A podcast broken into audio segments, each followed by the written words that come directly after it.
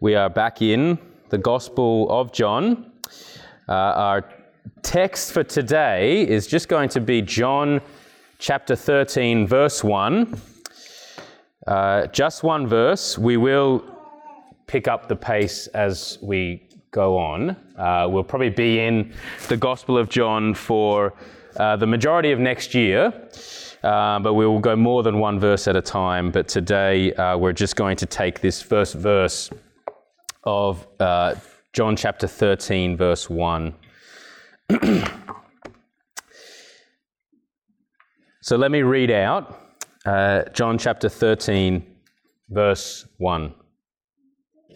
This is God's word.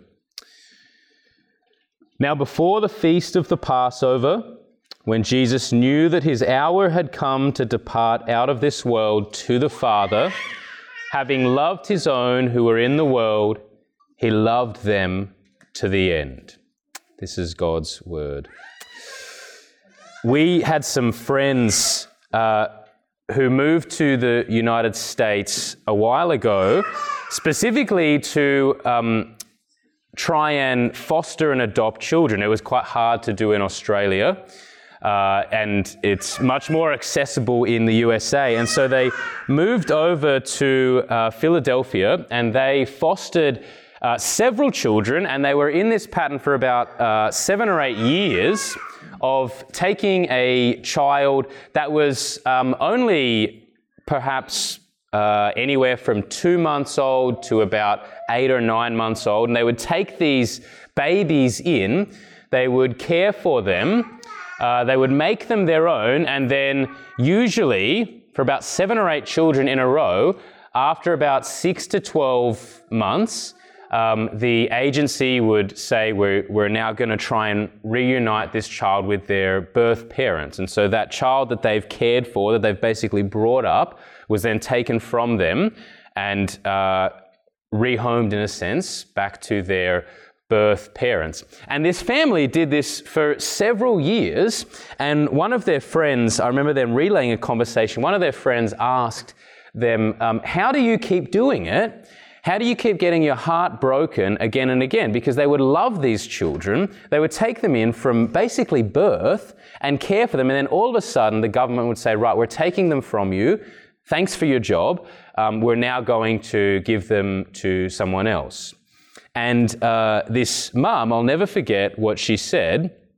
She said, uh, These children need someone who is going to love them enough to get their heart broken again and again.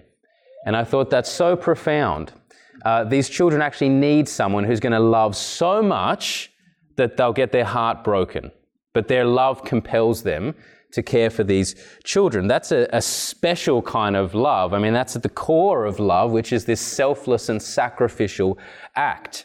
Now, the passage that we're going to go over uh, today, really over the next few weeks, models an even greater sacrificial and selfless love. We, of course, see the most selfless love in God giving of Himself in order to save wicked sinners like you and I and bring them into His family.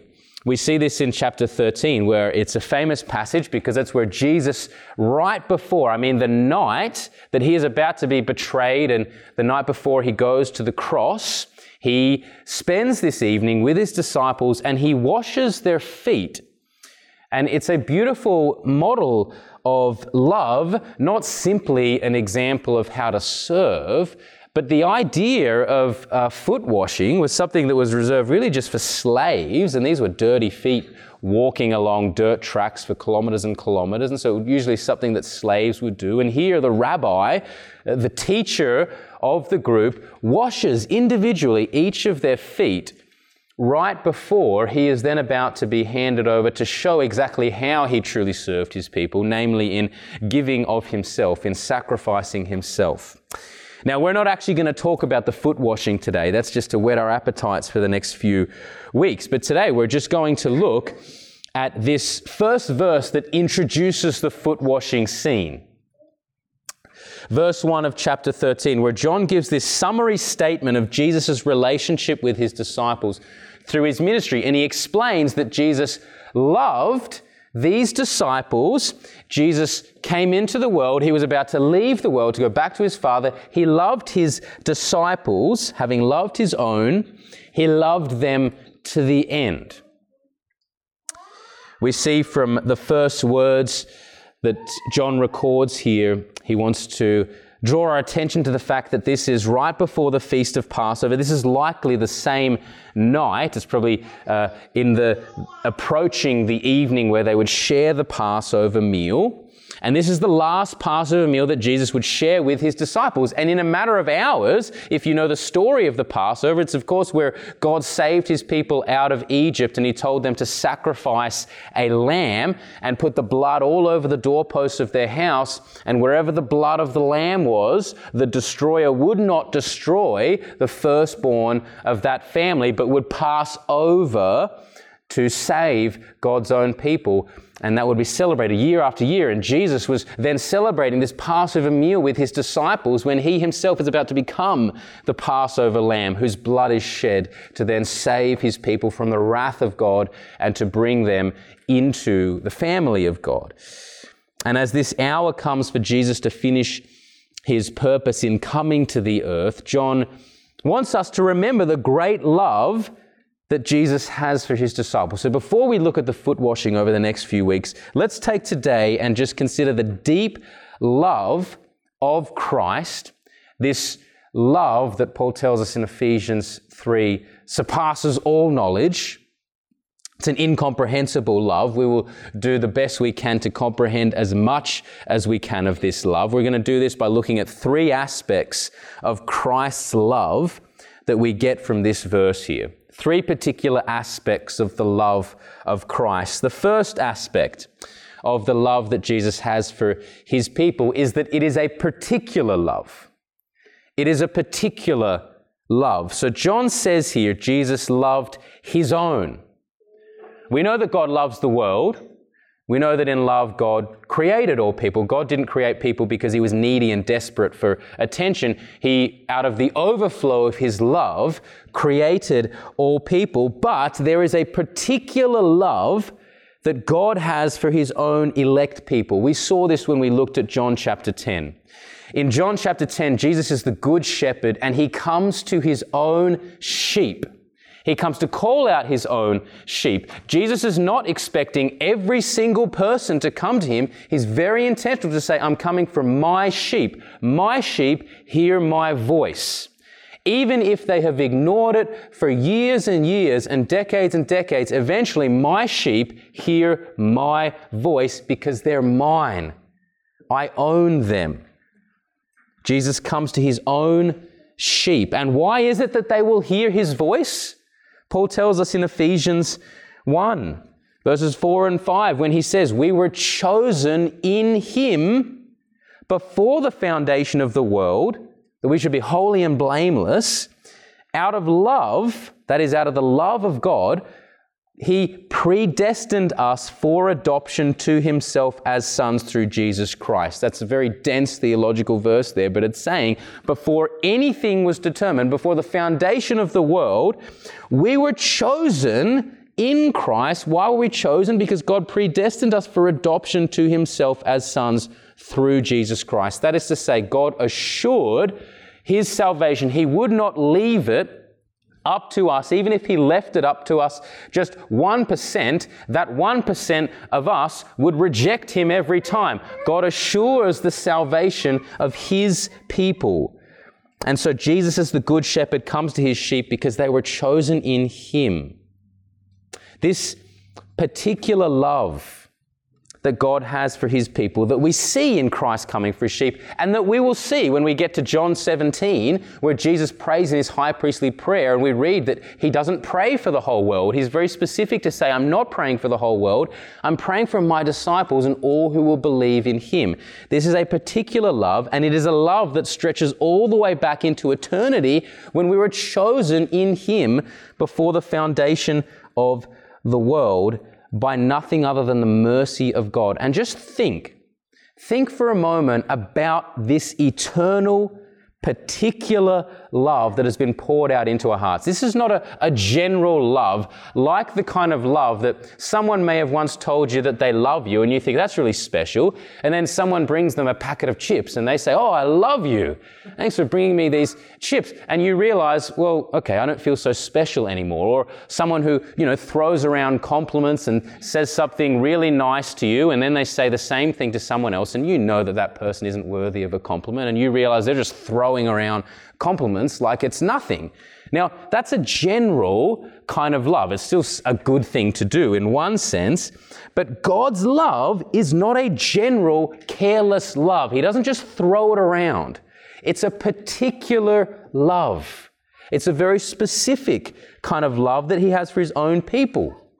Notice that God's love is also not a spontaneous eruption of emotion that we tend to think of love based upon sort of this Cupid idea of this uncontrollable, spontaneous feeling. You know, the heart wants what the heart wants. And so we get the expression, we fall into love. God doesn't fall into love. His love is from everlasting to everlasting. He is love. It's not an uncontrollable, spontaneous emotion.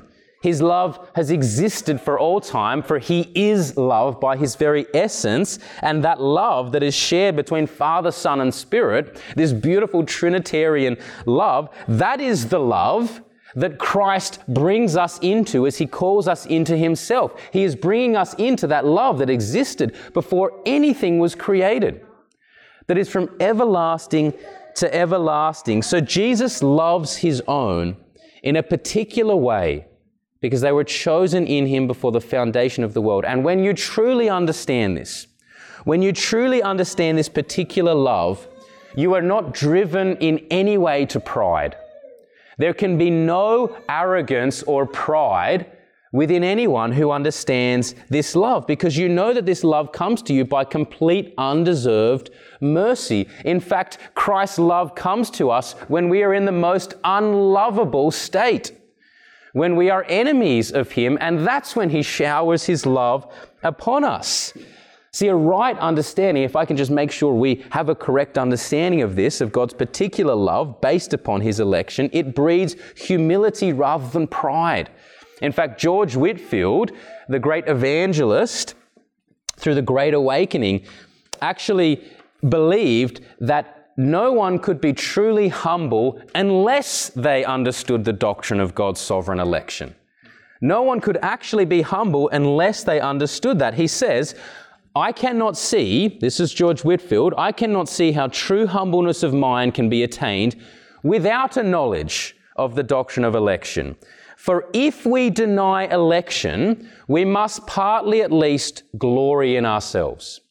That's a very profound statement. He's saying that if we deny God's sovereign election, then we must partly, at least in some way, believe that there is something within ourselves that is either worthy of that love or there's something within ourselves that has conjured up something to then receive that love.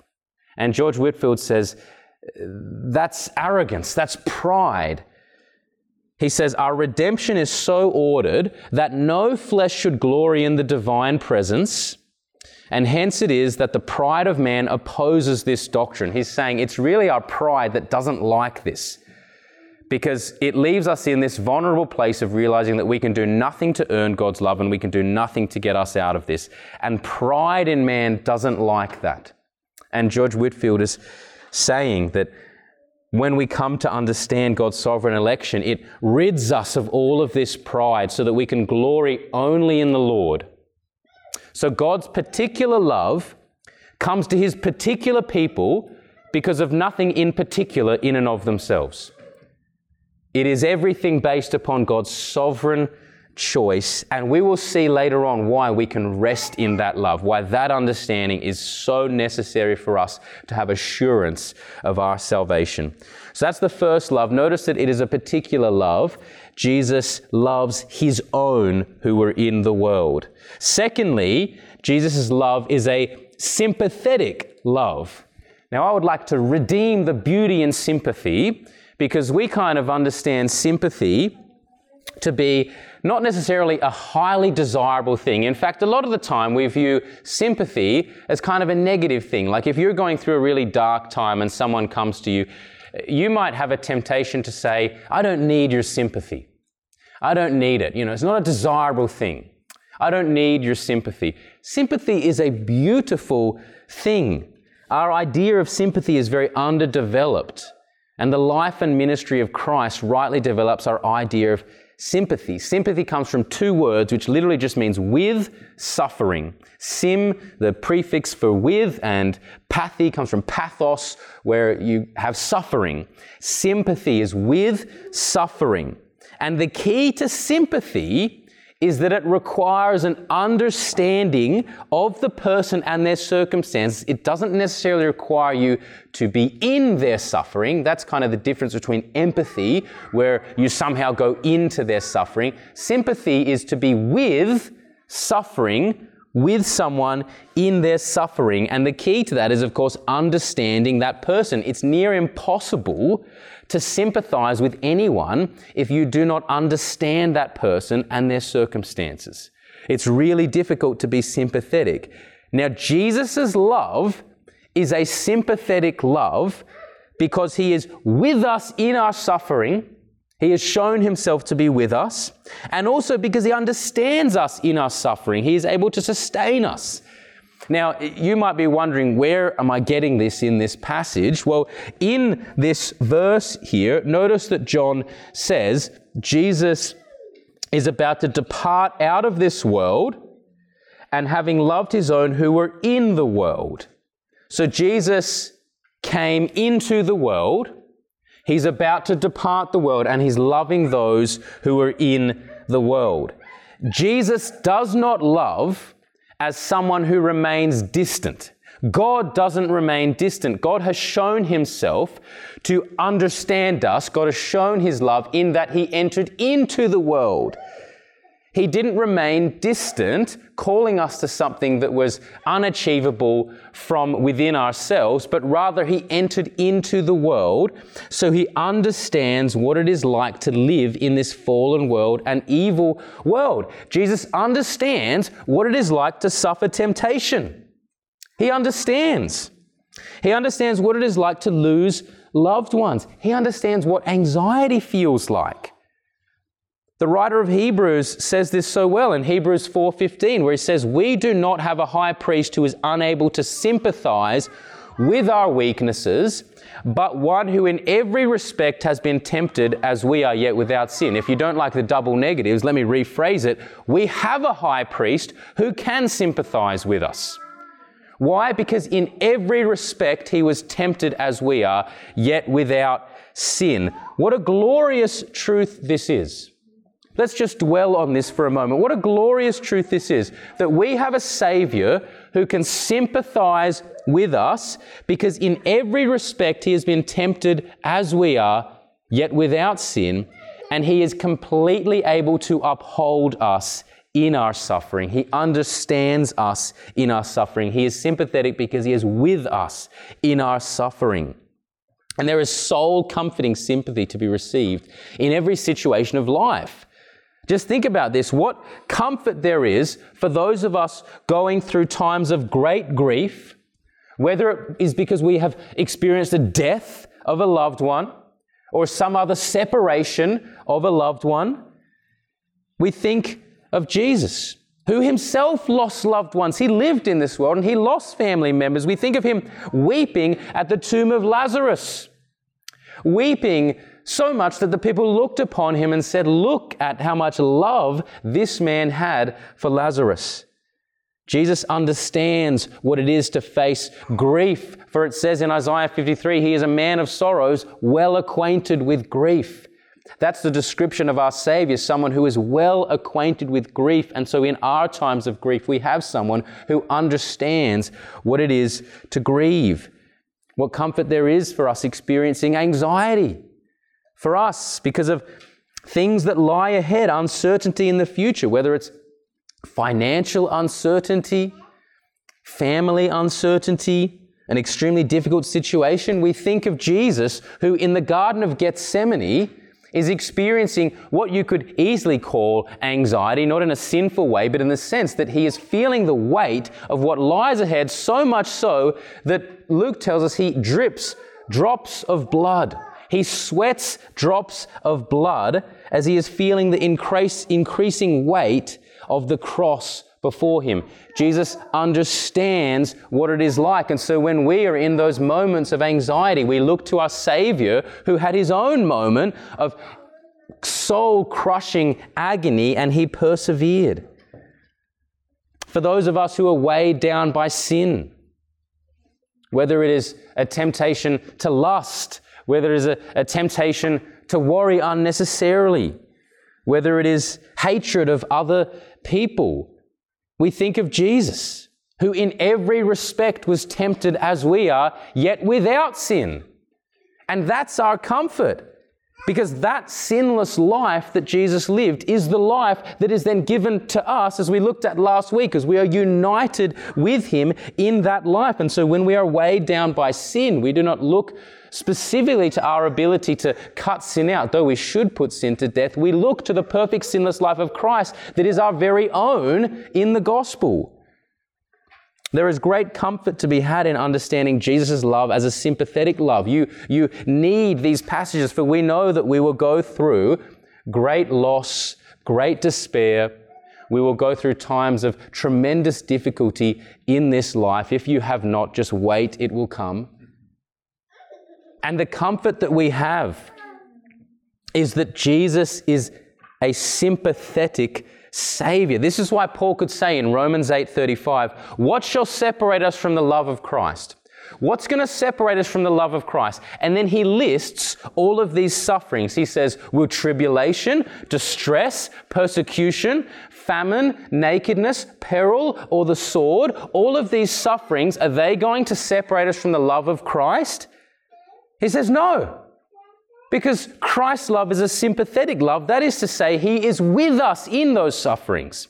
He doesn't disappear. When we are facing death, when we're facing persecution, when we're facing tremendous loss, Jesus is no less near us. In fact, He is very near us. He is very present with us, upholding us. And so Paul says, therefore, nothing Neither death nor life nor anything else in all creation can separate us from the love of God that is in Christ Jesus our Lord. It is a sympathetic love, that is to say, He remains with us in our suffering.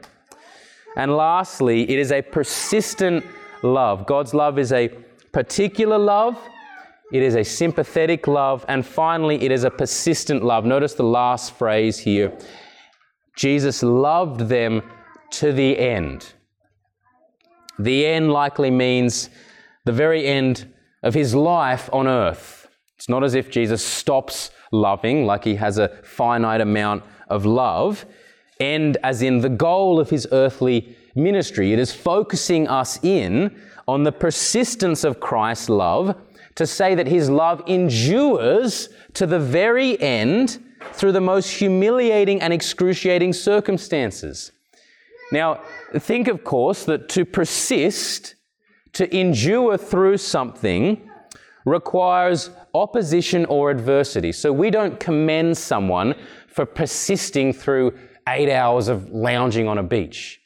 They don't persist through that. That's very easy to do. We would, we would commend someone for persisting through eight hours of trudging through desert conditions in the wilderness without any water, and yet they endure through it because there are adverse circumstances. A persistent love is a love that endures through adversity. And Jesus' love is a persistent one in that it endures through the greatest of afflictions. His love can never be quelched by difficult circumstances. See, this moment that John is writing this, this moment that we're entering into in John chapter 13, this is the night before Jesus is about to be delivered and crucified and taking the wrath of God upon himself. He is about to suffer the death of someone who is considered cursed by God. And so, if there was any moment for Jesus' love to find its end in the sense of its limits, surely this was the moment. If there was one moment where Christ's love would actually be uh, where Christ would actually say, You know what, I love you, but not this much. This is too much. Surely it was about, it was the moment that he was about to die, a horrible, horrible death, an excruciating death, an agonizing death. And he was about to do that for a people who, at their core, are rebellious toward him. Surely that was the moment that Christ's love would find its limit, but yet his love endures to the end. His love endures as he is mocked and beaten by the Roman soldiers. His love endures as he is spat upon, as he is reviled by his very own people. His love endures as we go back to the garden where he is on his face in the dirt, pleading for any other way than the cross for him to accomplish this act of redemption. And yet he says, Not my will, but your will, Father, be done. That is to say, his love endures through the agony of the cross and everything that led up to it. The love of Christ is a steadfast, unfailing love that persists through every obstacle. How comforting that is for us to know in our own adversity, in our own suffering, that we have a love that endures, a love that persists, a love that is inseparable from our very selves because Christ has shown himself to remain with us. Now, the goal of the devil is to, one of the goals at least, is to pervert our understanding of this love to corrupt our understanding of this love. So we either doubt that Christ's love will be present with us through adversity, because when we are in difficult circumstances, let's be honest, it doesn't feel like we're loved. So we might have a temptation to doubt God's goodness and to doubt God's love toward us. Or we may believe that His love will persist within us because we are somehow worthy of that love because we've done something in particular to be worthy of that love. Let's just cross off doubting first. At times, we, of course, are tempted to believe, I know I've experienced this at times before, that maybe God's love is somehow tainted by a cruel motive.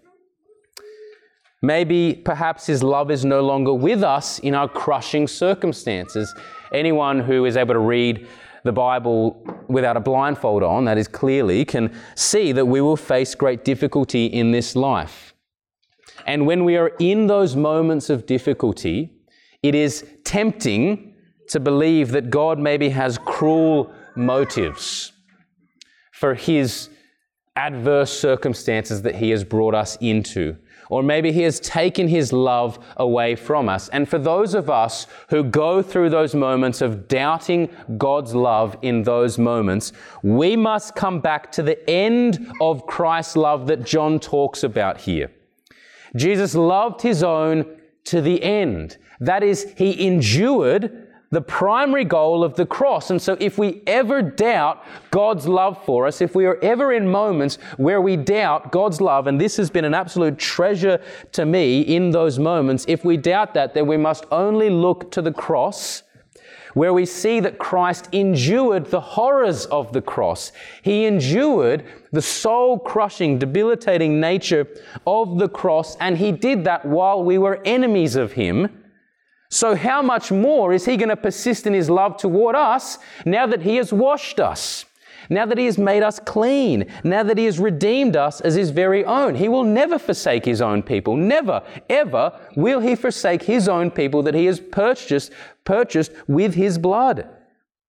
So we must take those doubts and we must submit them to the cross where we are reminded that Jesus loves his own to the end, which means he loves them to his goal, which knows no end, which knows no limitation. The other temptation that we may have is to believe that we are somehow worthy of that love. We discussed this last week when looking at the core of the gospel. There is nothing within us that can lay any claim of merit toward God. Nothing at all, simply cold, evil, rebellious hearts in our natural state that are hostile toward a holy God. And if we believe that Christ's love comes to us somehow because we are living a good Christian life, and this is the temptation for many people to believe that Christ's love comes to them because they do Christian things. because they don't swear, or they try not to. They don't have sex before marriage. They attend church. They do these good things. They have this base level of Christian morality. And that's why God's love has come to me. But God's love in Christ is not earned in any way. It is gifted toward those who recognize their complete unworthiness of this love. It is a gift to be received by faith. Even the very faith that we have does not come as something that we have mustered up within ourselves, but as Paul says in Ephesians 2, we are saved by grace through faith, and this, that is the grace and faith together, is not a result of our own doing, not a result of work, so that no one may boast, but it is the gift of God. Our very faith is not something that we had naturally within ourselves that we then muster up so that we can look to Christ. Rather, it is a gift that God gives to those whom He has mercifully brought to life to trust in Him. And so to believe that we are somehow worthy of God's love because of something within ourselves is to set yourself up for an impossible and exhausting life. We know this experientially. If you ever had teenage relationships, even as adults, often relationships are formed because of something that we see that is naturally attractive in the other person and vice versa. So maybe it's a physical attraction. Maybe it's because you're funny. And whatever it is, if that relationship has been built off of something that that person has within themselves, if I receive someone's love because I'm a really funny person, then I better be a comedian for that whole relationship or I'm not going to be secure in that love. What a relieving thing it is when someone's love comes to you because of nothing that you have naturally in and of yourselves, but purely because of that person showering their love upon you. That is a love that you can rest in. Suddenly you rest in that love because you're not trying to earn that love, nor are you trying to do anything to keep that love. You're just resting in that love. Now, here, as I finish, is where we bring these three aspects of God's love all together in a nice little bundle here God's particular love, His sympathetic love, and His persistent love. God's particular love comes to us because of nothing in particular within ourselves. It is a love that stretches all the way back into eternity past, and it comes to us because of God's unconditional election. That is to say, because of nothing we have done, but rather because of God's sovereign love and choice. Therefore, we know that His love will persist we know that it's going to persist because it's a particular love that has its roots back in eternity past based upon His sovereign choice rather than our ability or merit. That's why it will persist because it was a particular love that God had before the foundation of the world for His elect people. Not only that, but we know that His love will persist in our weaknesses, in our sufferings, because God has shown himself to be sympathetic in his love. That is to say, he has shown himself to be with us in our sufferings. He has shown himself to be one who will sustain us in our sufferings. That's Paul's logic in Romans 8:32. If you ever want a, a verse to be treasured, to hold on to when you are going through great grief, then hold on to Romans 8:32. He who did not withhold his own son, but freely gave him up for us, how will he not with him freely give us all things? Do you notice the logic in that? He who did not spare his own son. Paul's saying, I know that God is going to be with me in, our, in my suffering because if there was one moment that God could have reneged on his commitment, it was surely as he was about to give up his son to suffer an excruciating death. But Paul says, but he didn't. He didn't do that.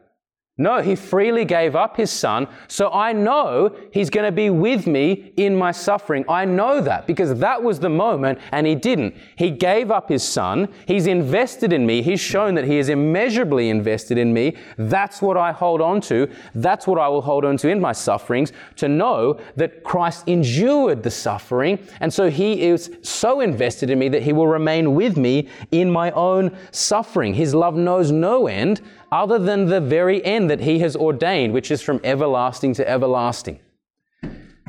This is a love that we can rest in.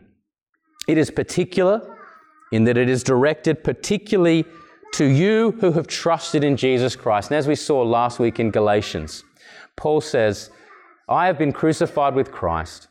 It's no longer I who live, but Christ who lives in me. And the life that I now live in the flesh, I live by faith in the Son of God who loved me and gave himself for me. That is to say, it is a particular love. Jesus loves me. Jesus loves you who have trusted in him. It is sympathetic. Jesus' love is a love that remains with us and upholds us in our sufferings. His love does not disappear in our sufferings, rather, in our suffering, He is very present, very near. And it is persistent. His love will not fade, His love cannot be quelched, it will endure through the greatest of adversities. Now, as we finally finish, just let me give some applications in how we respond to this so that we don't allow this to remain too abstract, but how do we respond to this love? There are three particular ways. We respond in obedience. We'll see as we go through John 13, 14, and 15. Jesus is very clear to say, If you love me, you will obey my commandments. That is to say, if my love has been poured out into your heart, which creates a love for me, you're to obey my commandments. You're going to. Not, not because you're trying to earn my love, but because you have my love. And so you're to walk in obedience.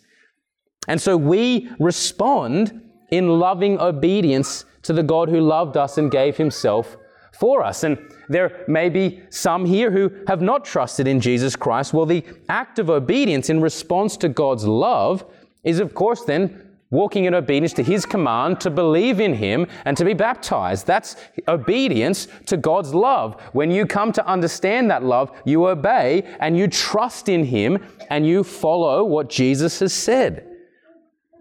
So we respond in obedience. Secondly, we respond by resting in that love. We rest in that love. The love of Christ is not a love that is earned or achieved. It is not a love that we attain to, it is a love that comes to us when we are in our most unlovable state. And if the love of Christ came to us while we were unlovable, how much more can we rest in that love now that we have been washed and cleansed? We're going to sing after we take the Lord's Supper, Oh, love that will not let me go. And George Matheson was a Scottish minister who wrote that. He was practically blind for his whole life and lived a single life. It, by all accounts, it seems like the one woman that he loved uh, wouldn't marry him because of his condition of blindness, because he would simply be a burden. And he wrote the hymn, O love that will not let me go. And it's a beautiful hymn that begins with him saying, O love that will not let me go, I rest my weary soul in thee. I rest in that love because that's a love that will not let me go. And so I'm going to rest in that love. That's, that's my home. That's my place of security and comfort. We respond by resting in that love. Finally, thirdly, we respond by drawing near to the throne of grace. As the writer of Hebrews tells us, we have a faithful high priest who can sympathize with us. That is to say, we, we have Jesus as someone who is sympathetic as someone who will not leave us nor forsake us. No, someone who will be with us in our suffering. He goes on to say, Let us therefore, with confidence, draw near to the throne of grace, that we may receive mercy and find grace to help in our time of need. What a call to approach the holy God. It seems unusual to say you can boldly approach that throne of grace, you sinner. Well, you sinner who have been washed by the blood of Christ, you can boldly come to that throne of grace with joy, boasting in the Lord. Boldly come to that throne of grace. Why? So that you can find grace and mercy and help in your time of need. Now, this leads very well into the Lord's Supper because one of the ways that we respond to, to Christ's love, one of the ways that we draw near, is in taking the Lord's Supper. We take the Lord's Supper, that is the bread and the cup, symbolic of Christ's body and blood. We take it as we are drawing near to that throne of grace, as we are finding help in our time of need. If there was a time of need, if there was ever a moment for weak, weak sinners who have trusted in Jesus Christ to find strength, it is as we come to the Lord's table. It's as we come to take of the body and blood of Christ, because as we take of the bread and the cup, we are reminded that our greatest problem, I mean, the greatest problem that we will ever have in this world, has been solved. The greatest problem we will ever have, namely sin before a holy God, it has been solved and solved in a wonderful way by the body and blood of Jesus Christ by the gospel of our salvation. And so as we draw near to the Lord's table, we are reminded of that. That's where we find our help.